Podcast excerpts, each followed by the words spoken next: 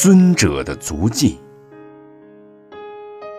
从前，舍卫城有一位富翁叫阿难达，家财万贯，却为富不仁，吝啬成性，从来不肯布施分文，还常对他的儿子穆拉席利说：“不要以为我们现在很富有就任意浪费，你仍然要不断的积累，否则财富将会越来越少。”于是穆拉席利也渐渐养成了吝啬的习性。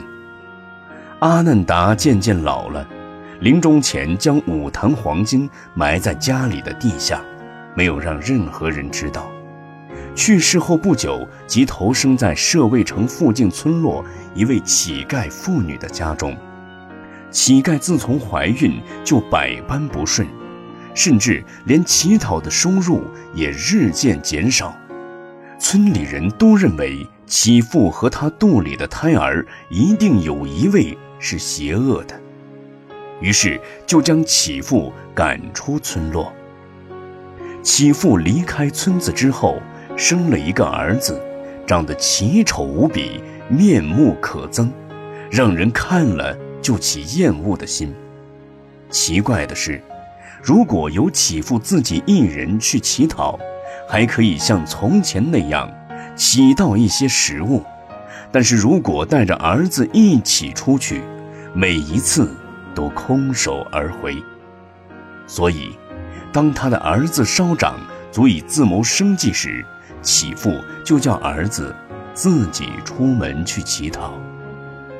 有一天，当他走到舍卫城的时候，突然忆起自己前世的种种，他下意识地走进了前世的家中。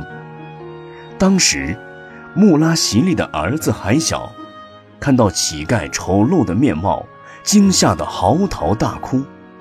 仆人闻声跑来，将小乞丐打出门去。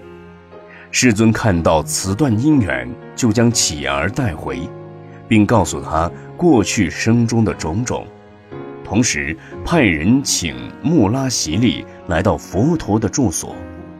当佛陀告诉穆拉席利这位小乞丐就是他过世的父亲时，穆拉席利颇为疑惑。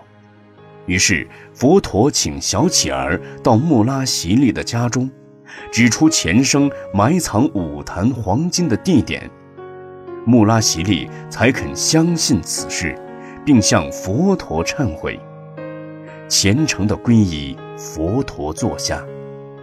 世尊即说偈言：“此我子我财，于人常为忧。我且无有我，何有子与财？”所以需要以无我的态度来生活。如果能够在日常生活中以无我的态度来处事，那么就能减少我执我见所带来的执着与烦恼。